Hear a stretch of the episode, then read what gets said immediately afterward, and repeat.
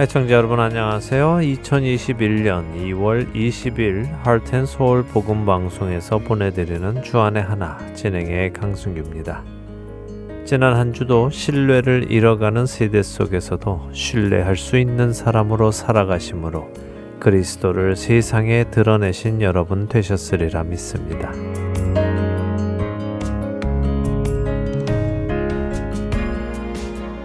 여러분은 여러분이 다른 사람과 똑같은 사람으로 생각되어지는 것에 대해 어떻게 생각하십니까?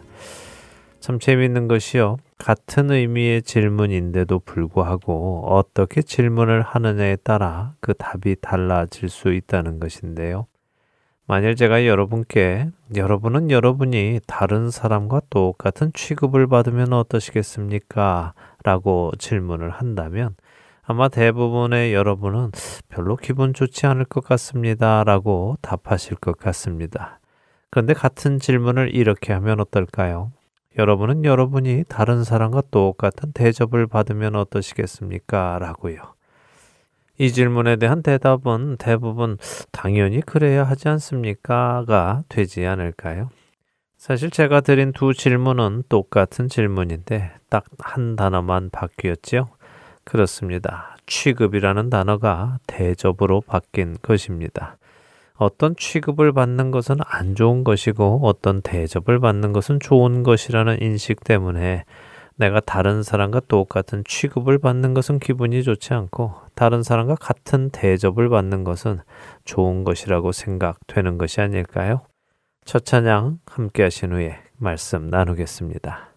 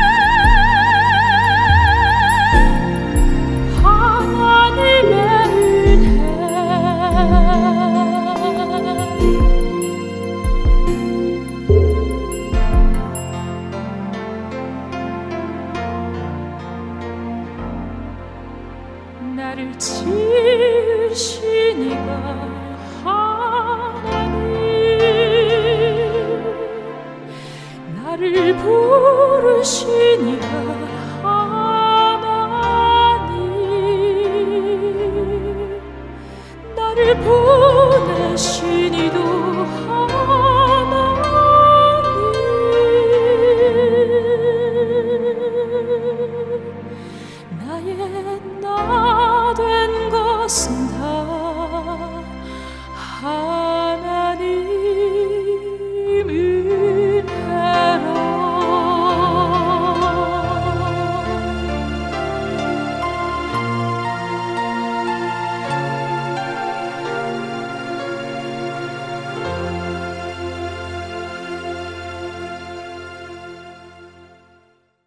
사전을 찾아보면 취급이란 사람이나 사건을 어떤 태도로 대하거나 처리함이라고 되어 있습니다. 그래서 단어 자체만 보면 꼭 그렇게 나쁜 뜻을 가진 것은 아닙니다. 하지만 우리 대부분은 이 취급이라는 단어를 사용할 때 부정적인 의미로 사용하지요. 아니, 사람을 어떻게 보고 이런 취급을 합니까? 사람이 짐짝입니까? 왜 짐짝 취급을 하십니까? 아니, 왜 나를 바보 취급하세요? 하는 식으로 말입니다. 반면에 대접은 어떨까요? 대접을 사전에서 찾아보면 마땅한 이해로서 대함이라고 되어 있습니다. 예의를 차려서 대하는 것이죠. 그렇기에 어떤 대접을 받는 것은 기분이 좋겠죠. 어찌되었던 사람들은 누군가로부터 무시당하지 않고 사람들이 나를 함부로 대하지 않기를 바랍니다. 그래서 그런지 많은 사람들이 나는 다른 사람들과는 다르다 하는 것을 나타내기 위해 노력하는 것처럼 보이기도 합니다. 필요한 무언가를 살 때도 나 정도면 이 정도 수준의 것은 사야지. 나 정도면 이 정도 수준의 차는 타야지. 나 정도면 이 정도의 집, 이 정도의 옷, 이 정도의 악세사리 등 다른 사람과의 차별을 두기 위해 많은 노력을 기울이는 것을 봅니다. 그리고는 자기가 가진 것보다 못한 것을 가진 사람들을 바라보며 은근한 우월감과 동시에 상대를 향한 멸시감으로 야릇한 미소를 짓는 것도 보게 되지요. 이런 모습은 세상에서 흔히 볼 수 있는 모습입니다. 하지만 교회 안에서 또 그리스도의 몸된 성도들 사이에서 이런 모습을 본다면 어떨까요? 그렇게 해도 되는 것일까요? 그리스도의 놀라우신 은혜로 구원받은 죄인들의 무리 속에서도 서로가 서로를 향해 나는 너하고는 달라. 나도 죄인이지만 너 같은 죄인은 아니야. 같은 교회에 있다고 같은 수준이라고 착각하지 마라. 같은 생각이 존재할 수 있을까요?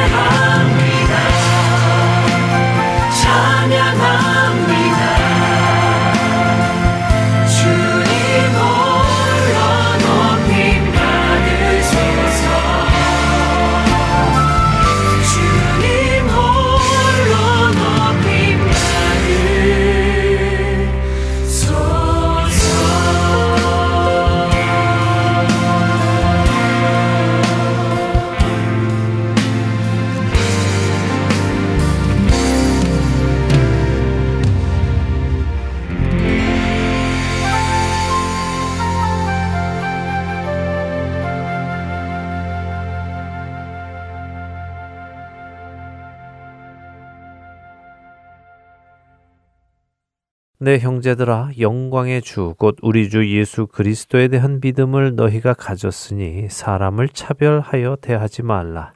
만일 너희 회당에 금 가락지를 끼고 아름다운 옷을 입은 사람이 들어오고 또 남루한 옷을 입은 가난한 사람이 들어올 때에 너희가 아름다운 옷을 입은 자를 눈여겨 보고 말하되 여기 좋은 자리에 앉으소서 하고 또 가난한 자에게 말하되 너는 거기 서 있든지 내 발등상 아래에 앉으라 하면 너희끼리 서로 차별하며 악한 생각으로 판단하는 자가 되는 것이 아니냐. 내 사랑하는 형제들아 들을지어다. 하나님이 세상에서 가난한 자를 택하사 믿음에 부유하게 하시고 또 자기를 사랑하는 자들에게 약속하신 나라를 상속으로 받게 하지 아니하셨느냐. 너희는 도리어 가난한 자를 업신 여겼도다. 부자는 너희를 억압하며 법정으로 끌고 가지 아니하느냐. 그들은 너희에게 대하여 일컫는 바 그 아름다운 이름을 비방하지 아니하느냐. 너희가 만일 성경에 기록된 대로 내 이웃 사랑하기를 내 몸과 같이 하라 하신 최고의 법을 지키면 잘하는 것이거니와 만일 너희가 사람을 차별하여 대하면 죄를 짓는 것이니 율법이 너희를 범법자로 정죄하리라. 야고보서 2장 1절에서 9절의 말씀입니다. 세상 사람들은 사람을 차별합니다. 눈에 보이는 것을 기준으로 차별하지요. 그리고 자기 자신을 자신의 기준에서 자신보다 못하다고 생각되는 사람과 같은 취급을 받는 것을 기분 나빠하고 자신의 수준에 맞게끔 대접을 받아야 한다고 믿습니다. 또한 더 나아가 자신의 기준에 자신보다 못한 사람들을 무시하고 하대하고 자신보다 잘난 사람들에게는 가까이 하며 그들과 같아지려 노력합니다. 그러나 말씀드린 대로 이런 일은 세상에 있는 일이지 교회 안에 그리스도의 몸 된 성도 안에 있어서는 안 되는 일입니다. 야고보 사도는 이러한 일이 죄이며 범법자라고 율법은 정죄한다고 분명히 말씀하십니다.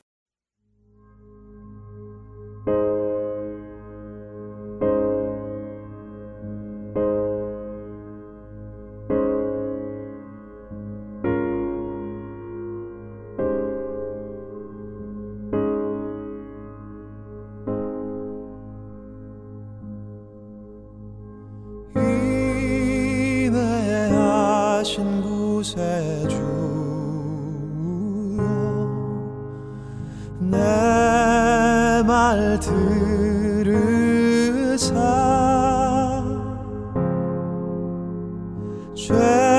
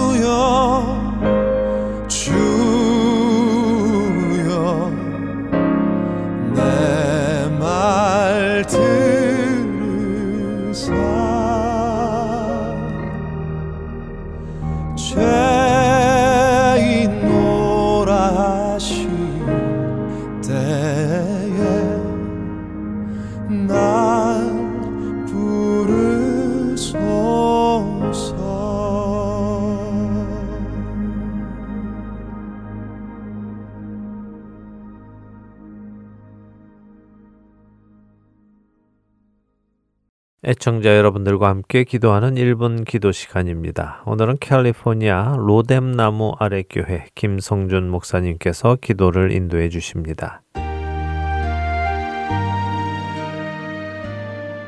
애청자 여러분 안녕하세요. 하트앤서울 복음 방송 1분 기도 시간입니다. 저는 캘리포니아 로스앤젤레스 로뎀나무 아래 교회 김성준 목사입니다. 코로나 바이러스로 인해 우리가 살아가는 환경이 이전과는 많이 달라졌습니다. 아직도 바이러스 감염자는 늘고 있지만 그래도 반가운 소식은 저희가 사는 미국에서는 백신이 전국적으로 보급되어짐으로 인해서 이제는 바이러스에 확진되어지는 사람의 수보다 백신을 접종한 사람들의 수가 더 많아졌다는 사실입니다. 하루빨리 전 국민에게 이 접종이 이루어져서 바이러스가 속히 물러가기를 기도해야겠습니다. 오늘은 세계 곳곳에서 복음을 전하시기 위해 애쓰시고 수고하시는 선교사님들을 위해 기도하기를 원합니다. 저는 얼마 전에 아프리카 차대에서 선교하고 계시는 선교사님과 통화를 하게 되었는데요. 코로나 청정 지역이라고 하던 그 아프리카 차드 땅에도 이제는 코로나 바이러스가 번져 그 코로나 바이러스로 인해 아프리카의 많은 선교사님들이 고통을 겪고 계시다는 소식을 전해 들었습니다. 그곳은 백신은 고사하고 해열제조차도 구하기 어려운 실정이라고 합니다. 그래서 오늘은 이 시간에는 세계 각처에서 복음을 위해 애쓰시는 선교사님을 보호해달라고 하는 보호 기도를 함께 하기를 원합니다. 특별히 이 시간에는 여러분들이 아시는 선교사님이나 혹은 교회나 단체에서 후원하고 계시는 선교사님들의 이름을 부르시면서 그렇게 함께 기도하시기를 부탁드립니다.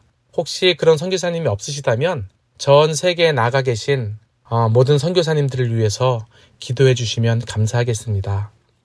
시편 91편은 흔히 보호 기도라고 알려져 있는데요. 여러분들께서 기도하실 때 이 시편 91편을 펴 놓으시고 기도하시면서 선교사님의 이름을 그 너라고 하는 그곳에 어, 대입하셔서 기도하셔도 좋습니다. 자, 그럼 함께 기도하겠습니다.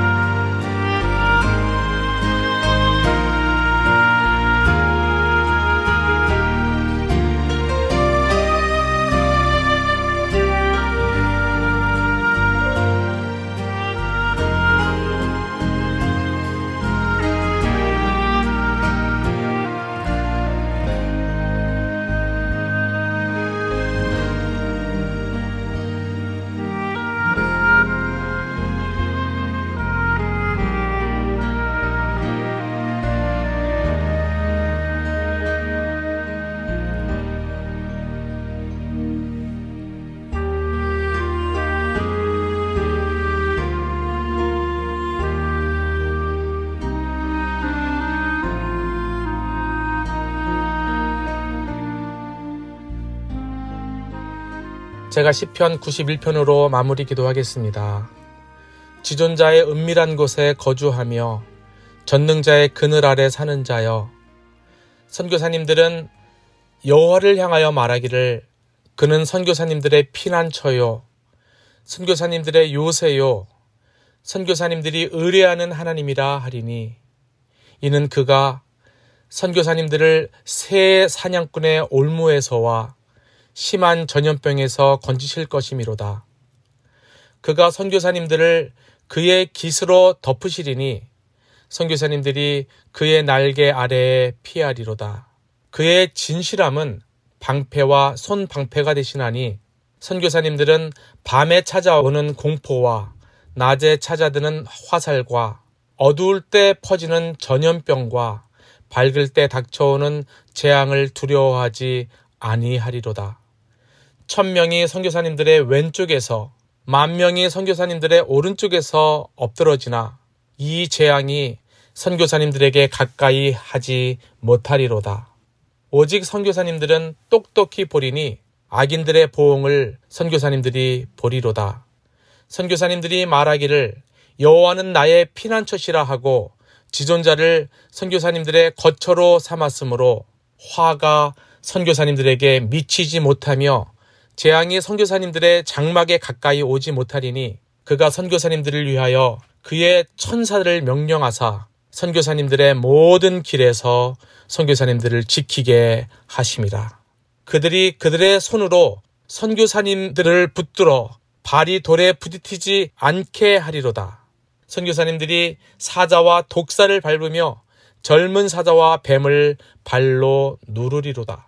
하나님이 이르시되 선교사님이 하나님을 사랑한즉 하나님이 선교사님을 건지리라. 선교사님들이 하나님의 이름을 안즉 하나님이 선교사님들을 높이리라.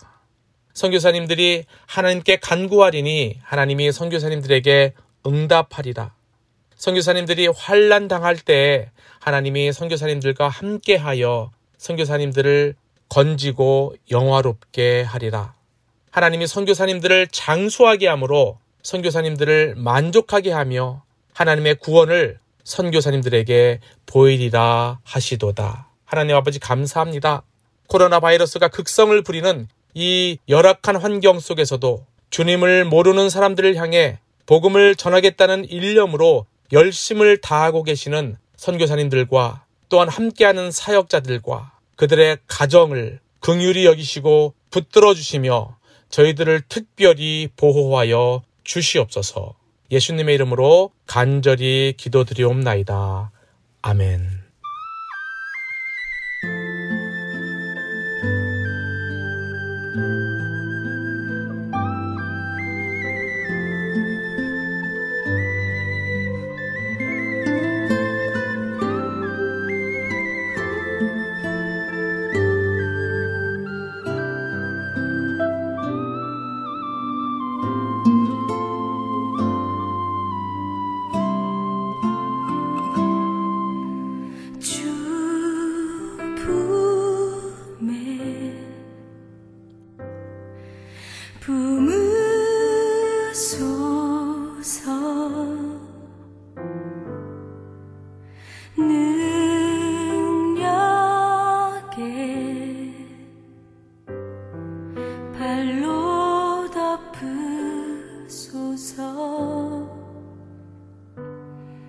娶你。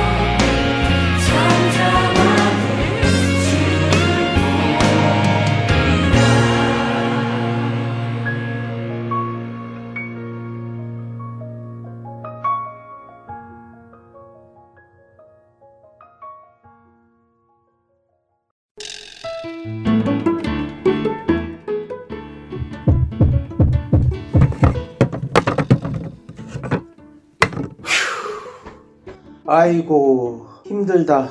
여보, 정말 수고 많았어요. 그게 마지막 짐이죠?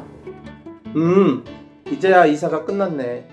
당신은 이제부터 정리해야 되니 한동안 힘들겠네요. 어, 괜찮아요. 천천히 짐 풀면서 정리하면 돼요. 정말 수고했어요. 아참 하트앤서울 복음방송에 새집 주소 알려줬어요? 짐은 천천히 풀어도 되지만 집 주소 바뀐 것은 빨리 알려줘야 CD가 배달이 오죠. 어머, 이사하느라 정신이 없어서 깜빡했네요. 지금 당장 전화해서 알려드려야겠어요. 602-866-8999 주소나 전화가 변경되었을 때 저희에게 알려주시면 큰 도움이 됩니다. 불필요한 CD 반송과 귀한 후원금도 낭비하지 않게 됩니다. 바쁘시더라도 꼭 연락 주세요. 연락 주실 전화번호는 602-866-8999입니다.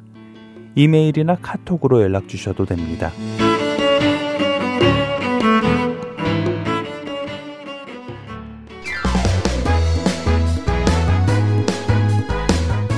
할테인 서울 복음 방송과 카카오톡 친구 되는 법. 카카오톡을 여시고 아이디 찾기를 누르신 후 602-866-8999를 검색하시면 할테인 서울 복음 방송과 카톡 친구가 되실 수 있습니다.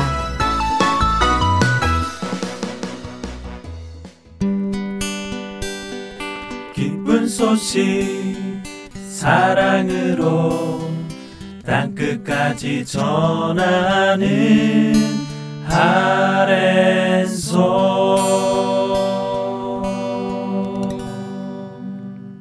계속해서 함께 읽는 계시록으로 이어드립니다.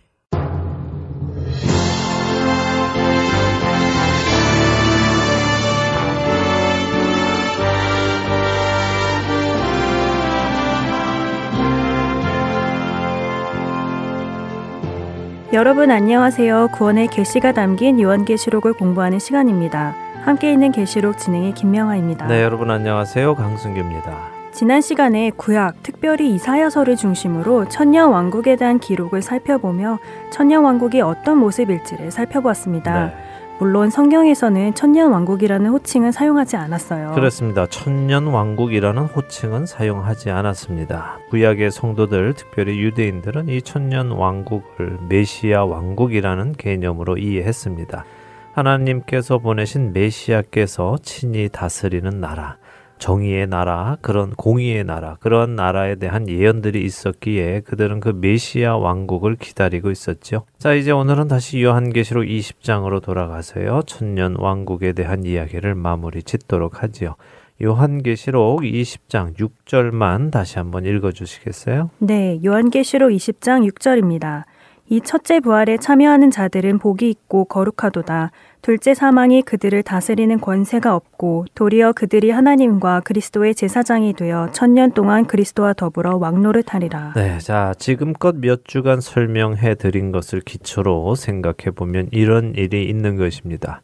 예수님이 재림하십니다. 짐승과 거짓 선지자는 잡혀서 산채로 유황불 붙는 못에 던져집니다.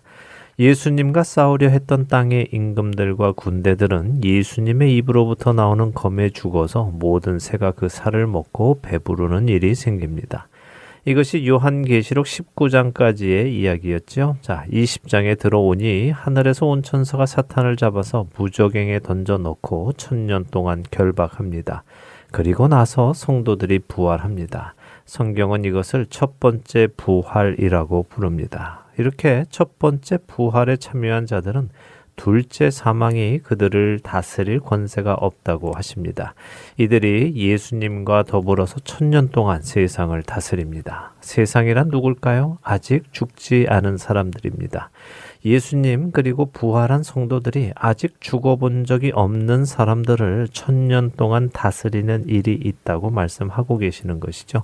자, 이제 왜 예수님께서 복음서에서 착하고 충성된 종들에게 열 골을 맡기시고 다섯 골을 맡기시고 하는 말씀을 하시는지 이해가 되시죠? 어, 네, 그러네요. 처음 요한계시록 2장과 3장을 나눌 때 하셨던 질문이죠. 성도가 성도를 다스리겠느냐 하는 그 질문의 대답이 여기에 나오는 것이군요. 그렇습니다. 우리 누가복음을 잠시 보도록 하지요. 누가복음 19장을 펴 볼까요? 예수님께서는요, 이제 십자가를 지시기 위해서 예루살렘으로 올라갈 준비를 하십니다.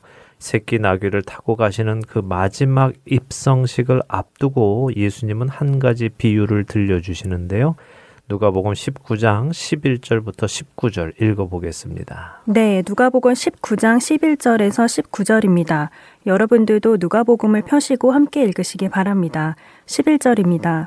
그들이 이 말씀을 듣고 있을 때 비유를 더하여 말씀하시니 이는 자기가 예루살렘에 가까이 오셨고 그들은 하나님의 나라가 당장에 나타날 줄로 생각함이더라. 이르시되 어떤 귀인이 왕위를 받아 가지고 오려고 먼 나라로 갈 때에 그 종 열을 불러 은화 열 문화를 주며 이르되 내가 돌아올 때까지 장사하라 하니라. 그런데 그 백성이 그를 미워하여 사자를 뒤로 보내어 이르되 우리는 이 사람이 우리의 왕됨을 원하지 아니하나이다 하였더라. 귀인이 왕위를 받아가지고 돌아와서 은화를 준 종들이 각각 어떻게 장사하였는지를 알고자 하여 그들을 부르니 그 첫째가 나와 이르되 주인이여 당신의 한 문화로 열 문화를 남겼나이다. 주인이 이르되 잘하였다 착한 종이여 내가 지극히 작은 것에 충성하였으니 열 고을 권세를 차지하라 하고 그 둘째가 와서 이르되 주인이여 당신의 한 문화로 다섯 문화를 만들었나이다. 주인이 그에게도 이르되 너도 다섯 고을을 차지하라 하고 네, 자 여기까지 읽지요.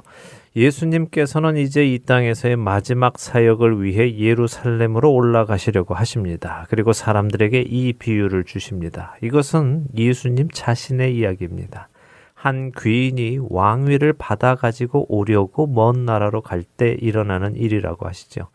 열 종에게 문화 하나씩을 주고 떠나서는 왕권을 가지고 돌아오십니다. 바로 예수님입니다. 그 예수님이 오셔서는 충성한 종들에게 그 행한 만큼의 고를 주시며 앞으로 다스리라고 하십니다. 28절에 보면 이 비유를 해 주시고는 예루살렘을 향하여 앞서서 가셨다라고 기록하고 있죠. 어떠십니까? 요한계시록 20장의 예수님과 성도들의 모습과 누가복음 19장의 모습이 닮아 있다고 생각하지 않으십니까? 네, 이제야 성도들이 무엇을 다스리는지가 이해가 됩니다. 그런데 한 가지 궁금한 점이 생겨요. 네. 지난 시간에 이사야서를 중심으로 살펴보았을 때 메시아 왕국, 곧 천년 왕국이 처음 에덴 동산과 같은 모습으로 회복되어 동물과 사람도 같이 살고 전쟁도 없고 죽음이 있기는 하지만 사람들이 나무처럼 오래 살고 하는 일이 일어나는 것이잖아요. 네. 그런데 굳이 왜 그런 일이 있어야 할까요? 물론 낙원 같은 모습이기는 하지만 아직 완전한 천국은 아니기도 하고요. 네, 그러게요. 저도 명확히 그 이유를 잘 모르겠습니다. 대신 제게 드는 생각을 좀 나누면요. 역시 하나님의 오래 참으시는 성품 때문이 아닐까 하는 생각이 듭니다. 하나님의 오래 참으시는 성품이요? 왜죠? 지금 우리가 살펴본 바에 의하면 천년 왕국의 다스림을 받는 사람들은 아직 죽어보지 않은 사람들입니다. 그렇죠? 네. 그리고 그들은 예수님을 믿은 사람들도 아닙니다. 그렇죠? 자, 그렇다면 그들은 그들의 죄에 대한 책임이 아직 있다는 것이고 그 책임은 사망입니다. 죄의 싹은 사망인데 아직 이들이 예수님을 구주로 믿지 않았으니 그들이 그대로 죽으면 자신의 죄값으로 사망에 이르게 되는 것이군요. 그렇죠. 그래서 하나님께서 이들에게는 특별히 천년이라는 시간을 주시며 예수님이 하나님이신 것과 또한 사람이 실제로 부활한다는 것까지도 보여주시고 알게 하시고 기회를 주신다고 저는 생각합니다. 아, 믿을 수 있는 기회를 천년이나 주신다고요? 네. 이 사람들은 정말 특혜를 받은 사람들이네요. 다른 사람들처럼 그냥 죽고 끝나는 게 아니라 천년이라는 긴 시간 동안 예수님을 직접 보고 경험할 수 있다면 말이에요. 이렇다면 누가 예수님을 안 믿겠어요? 다 믿고 천국에 가겠는데요? 네, 그럴 것 같죠? 예, 하지만 그것은 또 장담할 수 없습니다. 자, 차근차근 설명을 드릴게요. 우리는 예수님을 직접 보면 안 믿을 수 없을 것이라고 생각합니다. 그래서 예수님 당시의 유대인들을 생각할 때면 잘 이해가 안 가기도 하지요. 맞아요. 예수님을 직접 보았는데 어떻게 안 믿을 수가 있을까? 잘 이해가 안 되더라고요. 네. 저 같으면 훨씬 믿음이 더 강해졌을 것 같은데요. 맞습니다. 우리 대부분은 그렇게 생각합니다. 내가 만일 예수님을 직접 보았다면 나는 지금보다 훨씬 더 믿음이 좋았을 거야. 이런 생각을 하죠. 그러나 그것은 그저 우리의 생각일 뿐입니다. 생각해 보세요. 아담과 하와가 하나님을 보지 못해서 죄를 지었나요? 그들은 하나님과 에덴 동산에서 직접 동행하고 거닐고 대화를 나누던 사람들이었습니다. 그럼에도 불구하고 그들은 하나님의 말씀에 불순종했지요. 그러네요. 인류의 첫 죄악이 하나님을 모르는 사람들이 지은 것이 아니라 하나님을 직접 만나고 대화까지 나누던 사람들이 지은 것이네요. 결국 예수님을 꼭 눈으로 보는 것이 믿음과 직결된 것은 아니군요. 네, 아니죠. 부활하신 예수님께서 의심하는 도마를 향해 너는 나를 본고로 믿느냐 보지 못하고 믿는 자들은 복되도다라고 요한복음 20장 29절에서 말씀하시죠. 네. 또 베드로전서 1장 8절에서 베드로는 성도들에게 너희가 예수님을 보지 못하였으나 사랑한다라고 말하면서 그들을 칭찬합니다. 예수님이 승천하신 후에 예수님을 믿는 사람들은 예수님을 보지 못했음에도 믿음이 생긴 복을 받은 사람들입니다. 그러니 꼭 예수님을 보아야겠다 하는 생각을 버리시기 바랍니다. 자, 다시 천년 왕국으로 돌아와서 이야기를 계속 나누죠. 자, 그럼 과연 천년 왕국에서 예수님을 받아들이지 않았음에도 아직 살아서 다스림을 받는 사람들은 무엇을 하며 살 것인가? 자, 오늘 우리가 읽었던 요한계시록 20장 6절에는요, 성도들이 하나님과 그리스도의 제사장이 되어 천년 동안 그리스도와 더불어 왕노릇 한다는 말씀이 나옵니다. 자, 제사장은 어떤 사람입니까? 제사장은 제사를 돕는 사람이죠. 그러면 천년 왕국에서도 제사가 있다는 말씀인가요? 모든 제사는 이미 예수님께서 한 번의 제물로 드려지심으로 폐해진 것이 아닌가요? 네, 물론 그렇죠. 그런데 성경이 지금 말씀하시려는 것은요, 천년 왕국 동안 제사를 지낼 것이다 라는 말씀은 아닙니다. 제가 제사장은 어떤 사람입니까? 하고 물었습니다. 구약에는 하나님과 사람 사이를 이어주는 두 종류의 사람이 있었습니다. 중재자라고 말할 수 있죠. 그들은 선지자와 제사장입니다. 선지자는 하나님을 대신하여 사람에게 하나님의 말씀을 전하는 사람입니다. 반면에 제사장은 사람을 대신하여 하나님 앞에 죄를 가지고 나오는 사람이죠. 자, 그 점을 이야기하는 것입니다. 천년 왕국 동안 아직 예수님을 믿지 않은 사람들과 예수님 사이를 연결해 줄 중재자가 바로 부활한 성도들입니다. 이들이 믿지 않는 사람들에게 예수님을 가르치고 하나님의 말씀을 알려주고 그분이 어떠한 다스림을 하시는 왕이신지 알려주고 그들을 예수님께로 인도하는 것이죠. 자, 오늘 구약 한 군데를 더 보도록 하겠습니다. 스가랴서인데요. 스가랴서 14장 16절에서 19절 읽어 볼까요? 어, 스가랴서요. 네, 스가랴서 14장입니다. 16절부터 읽겠습니다. 예루살렘을 치러 왔던 이방 나라들 중에 남은 자가 해마다 올라와서 그 왕 만군의 여호와께 경배하며 초막절을 지킬 것이라. 땅에 있는 족속들 중에 그 왕 만군의 여호와께 경배하러 예루살렘에 올라오지 아니하는 자들에게는 비를 내리지 아니하실 것인즉 만일 애굽 족속에 올라오지 아니할 때에는 비 내림이 있지 아니하리니 여호와께서 초막절을 지키러 올라오지 아니하는 이방 나라들의 사람을 치시는 재앙을 그에게 내리실 것이라. 애굽 사람이나 이방 나라 사람이나 초막절을 지키러 올라오지 아니하는 자가 받을 벌이 그러하니라. 자, 어떠십니까? 지금 이 스가랴서 14장 말씀을 읽어 보니까 예루살렘을 치러 왔던 이방 나라들 중에 남은 자가 해마다 올라와서 하나님께 경배하며 초막절을 지킬 것이다라고 하시죠. 그러네요. 요한계시록 19장과 20장의 말씀 그대로인데요. 예수님과 예수님의 군대와 전쟁하려 했던 자 중에 남은 자들이 이제는 하나님을 경배하며 초막절을 지킨다고 하시네요. 네, 17절에는 하나님께서 하나님께 경배하러 예루살렘에 올라오지 않는 자들에게는 비를 내리지 아니하실 것이라고 하시죠. 저주를 내리신다는 것입니다. 자, 우리가 이사야서 65장에서 메시아의 왕국에 대한 설명을 보았을 때 사람들이 오래 사는 것을 보았습니다. 죽는 일이 거의 없지만 또 전혀 없지는 않았지요. 백세가 못 되어 죽는 자는 저주받은 자다라고 말할 만큼 사람들이 오래 살고 일찍 죽지 않는다고 하셨습니다. 지금 스가랴서 14장을 보고 나니 이사야서 65장에서 만일 사람이 죽는다면 어떤 일 때문에 죽을 것이라고 생각되세요? 하나님을 경배하기 위해 예루살렘으로 오지 않았기 때문일 것 같아요. 네, 그렇죠. 자, 보세요. 스가랴서 14장의 예언은 아직 일어난 적이 없는 일입니다. 그렇죠? 이방 나라 사람이 초막절을 지키기 위해 예루살렘으로 매년 올라간 적은 없습니다. 그것은 메시아께서 다스리시는 왕국에서 일어날 일입니다. 우리는 요한계시록을 공부하면서 이스라엘의 절기들도 나누었었습니다. 기억하시죠? 네, 특히 나팔절과 대속죄일 그리고 여기 스가랴서에서 말씀하시는 초막절도 나누었죠. 그렇습니다. 자, 다시 한번 기억을 되살려 드리겠습니다. 이스라엘에는 일곱 절기가 있다고 말씀드렸습니다. 6월절로 시작하며 무교절, 초실절, 그리고 오순절까지 네 절기는 봄에 있는 절기였습니다. 이 절기들은 예수님께서 초림하셨을 때 다 이루시고 가셨다고 나누었지요. 그리고 이 가을에 있는 나머지 세 가지 절기, 나팔절과 대속죄일, 그리고 초막절, 이 세 절기는 예수님께서 다시 오실 때에 이루어질 절기라고 말씀드렸습니다. 우리는 일곱 나팔이 불릴 때의 그 의미들을 살펴보았죠. 네, 나팔이 불리는 동안 사람들은 회개해야 하고 다가올 대속죄일을 준비해야 한다고 하셨죠. 네. 특히 생명책의 이름이 적히도록 회개하고 자신의 죄를 속죄해야 된다고요. 네, 그렇습니다. 자, 그리고 초막절이 오는 것입니다. 초막절은 무엇을 기념하는 절기입니까? 그것은 하나님께서 이스라엘 백성을 애굽에서 구원하신 것을 기념하며 낮에는 구름 기둥으로 밤에는 불 기둥으로 그들을 인도하시고 지켜 주신 것을 기념하는 절기입니다. 하나님께서 그들 안에 거하시고 그들이 초막 안에 거하면서 하나님의 구원을 경험한 것을 기억하고 감사하고 찬양하는 절기죠. 특별히 느헤미야서를 보면요. 바벨론에서 70년의 포로 생활을 마치고 돌아온 이스라엘 백성들이 초막절을 지키는 이야기가 8장에 나옵니다.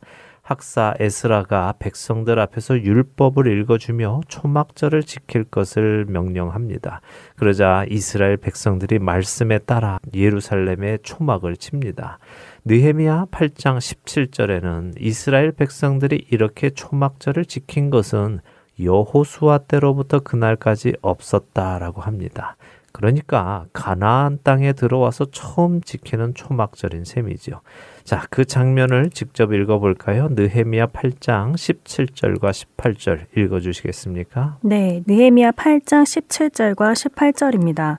사로잡혔다가 돌아온 회중이 다 초막을 짓고 그 안에서 거하니 눈의 아들 여호수아 때로부터 그날까지 이스라엘 자손이 이같이 행한 일이 없었으므로 이에 크게 기뻐하며 에스라는 첫날부터 끝날까지 날마다 하나님의 율법책을 낭독하고 무리가 이일 동안 절기를 지키고 여덟째 날에 규례를 따라 성회를 열었느니라. 네, 자 가나안 땅에 들어와서 드린 첫 번째 초막절. 그 초막절 7일 동안 무슨 일이 있었습니까? 에스라는 하나님의 율법책을 낭독하고 무리들은 그것을 듣습니다. 그리고 8일째는 성회로 모여서 하나님께 예배를 드렸죠.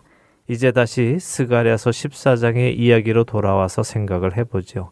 예루살렘을 공격하려 했다가 남은 사람들, 그들은 모두 매년 예루살렘에 와서 초막절을 지내게 됩니다.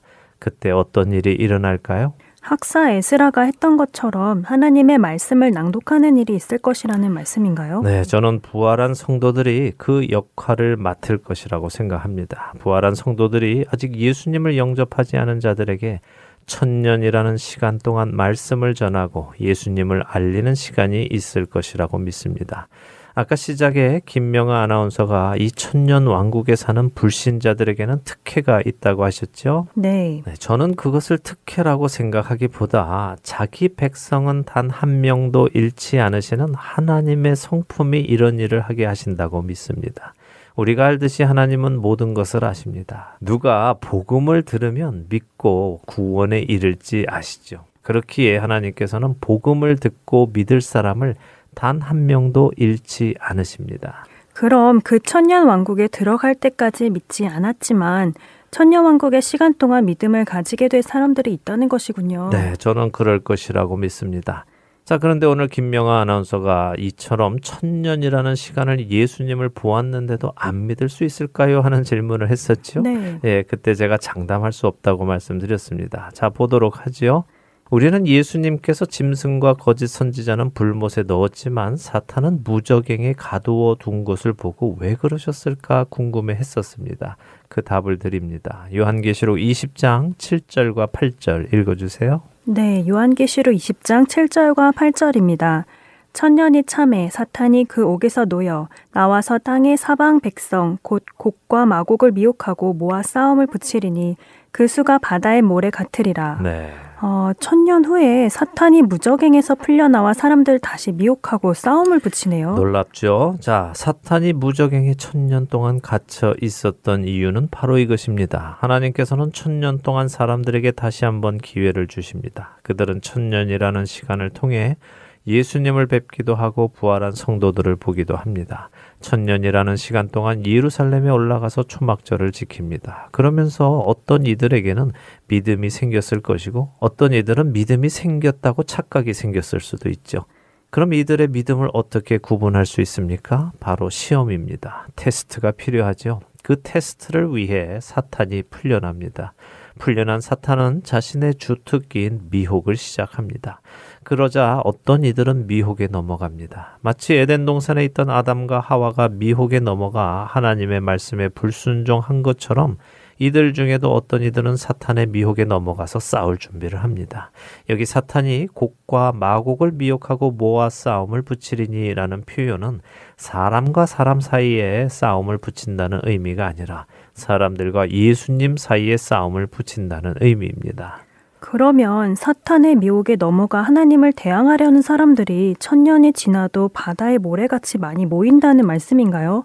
정말 너무한데요. 네, 너무하지요? 자, 하나님께서 이제 이런 사람들을 심판하신다고 해도 무엇라 할 사람이 있을까요? 아니요, 절대 없을 것 같네요. 천년이라는 시간 동안 눈앞에 직접 보여주셨는데도 사탄의 미혹에 넘어가서 또 하나님을 대적한다니 이런 사람들을 어떻게 내버려 둘 수 있겠어요? 그렇죠. 자, 이것이 하나님의 성품이십니다. 오래 참으시는 하나님의 성품, 끝까지 기회를 주시는 하나님의 성품, 어느 하나도 그냥 자기 죄 속에서 죽기를 원하지 않는 하나님께서 끝까지 기회를 주십니다. 그러나 악인은 사탄의 미혹에 넘어가 하나님을 끝까지 대적합니다. 이것이 죄악된 인간의 모습입니다. 자, 끝으로 한 가지만 말씀드리고 오늘 이야기 마치죠. 초막절의 다른 이름은 수장절이라고 말씀드렸었습니다. 기억하시죠? 네, 맞아요. 알곡을 골라서 곡간에 넣고 가라지는 골라서 태우는 수장절이요. 맞습니다. 이렇게 해서 하나님의 구원의 사역이 그 끝으로 가는 것입니다. 이제 이렇게 하나님을 향해 사탄과 한편이 되어 대적하려는 자들에게 어떤 일이 일어날까요? 다음 이 시간에 보도록 하겠습니다. 정말 놀라운 구원의 역사를 오늘 본 것 같아요. 구약에서부터 기록된 그 수많은 말씀들이 결국에는 이렇게 이루어진다는 사실이 정말 놀랐습니다. 다음 시간에 원수 사탄과 그 사탄을 따르는 자들에게 일어난 일을 알고 싶습니다. 네, 저희는 다음 주에 다시 찾아뵙겠습니다. 안녕히 계십시오. 안녕히 계세요.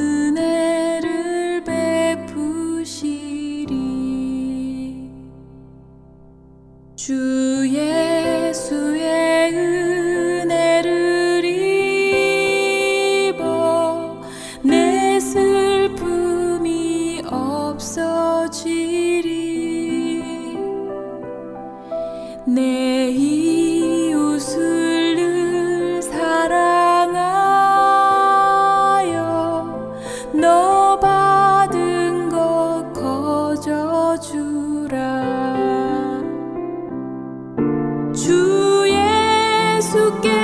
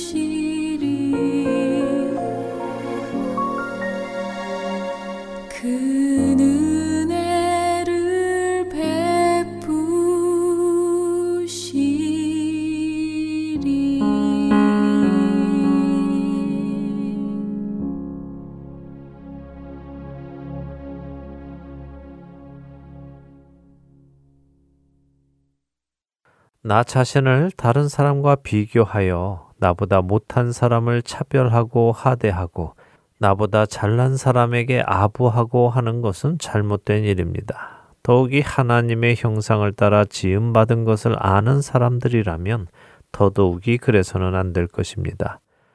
그럼에도 불구하고 사람들은 자기 자신이 특별한 취급을 받기를 원합니다. 다른 사람들과는 다른 대접을 받기 원하지요. 그래서 더 많은 것을 가지려 하기도 하고 더 높은 곳에 올라가려고 하는 사람들도 있습니다. 이런 이유로 많은 보통 사람들이 자신들의 수준에 넘어서는 명품을 사기도 합니다. 이렇게 많은 사람들이 명품을 사다 보니 명품이 대중화 되어 버렸습니다.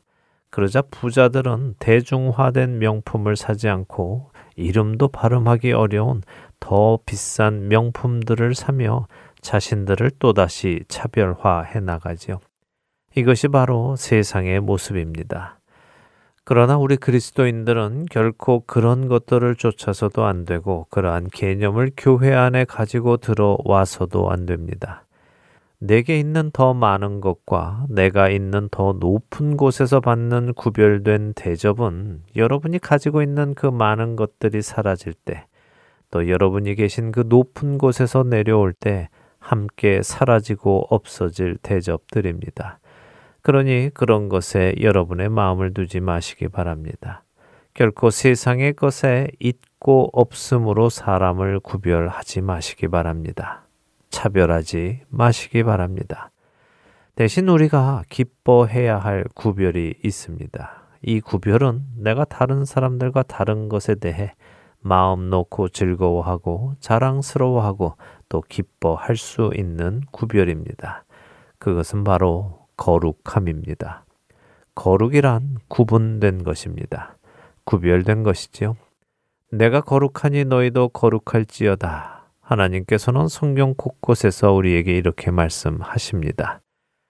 하나님은 성도인 우리 각자를 구별하셨습니다. 멸망할 것들과 구분하셨고, 가증한 것들과 구분하셨고, 악한 것, 더러운 것에서 구분하셨습니다. 그래서 우리는 이제 세상과 같지 않습니다. 멸망에 속한 사람들과 구별됩니다. 우리가 자랑스러워하고 기뻐해야 할 구별은 바로 이것입니다. 더욱이 감사한 것은 이 구별은 우리의 힘으로 얻어진 것이 아니라 하나님의 은혜로 예수 그리스도의 공로로 거저 주어졌다는 것입니다. 사랑하는 할텐 서울 복음 방송 애청자 여러분, 남들과 다르기 원하십니까? 그렇다면 거룩함으로 나아가시기 바랍니다. 더 깊은 거룩함으로 나아가십시오. 그것만이 하나님께서 허락하시는 구별입니다. 여러분께서 참된 거룩함으로 구별된 사람이라면 결코 여러분은 다른 어느 누구도 무시하지 않을 것이며 눈에 보이는 것에 있고 없으므로 그 사람의 가치를 판단하지도 않을 것입니다. 여러분은 하나님께서 여러분을 멸망할 세상으로부터 거룩하게 구별해 내셨다는 사실에 감격해 하고 계십니까? 그 사실을 자랑하며 살고 계시는지요? 우리가 마땅히 자랑해야 할 것은 내게 있는 재산이나 능력이나 지위가 아니라 나를 거룩하게 하신 하나님의 은혜입니다. 너희는 하나님으로부터 나서 그리스도 예수 안에 있고 예수는 하나님으로부터 나와서 우리에게 지혜와 의로움과 거룩함과 구원함이 되셨으니 기록된 바 자랑하는 자는 주 안에서 자랑하라 함과 같게 하려 함이라. 고린도전서 1장 30절과 31절의 말씀입니다. 사라져 없어질 것들의 가치를 두고 자랑하지 말고 세상에서 우리를 거룩하게 구별해 내신 하나님을 자랑하는 저와 애청자 여러분이 되시기를 간절히 소망하며 오늘 주안의 하나 여기에서 마치도록 하겠습니다. 함께 해주신 여러분들께 감사드리고요. 저는 다음 주 이 시간 다시 찾아뵙겠습니다. 지금까지 구성과 진행의 강순기였습니다. 애청자 여러분, 안녕히 계십시오.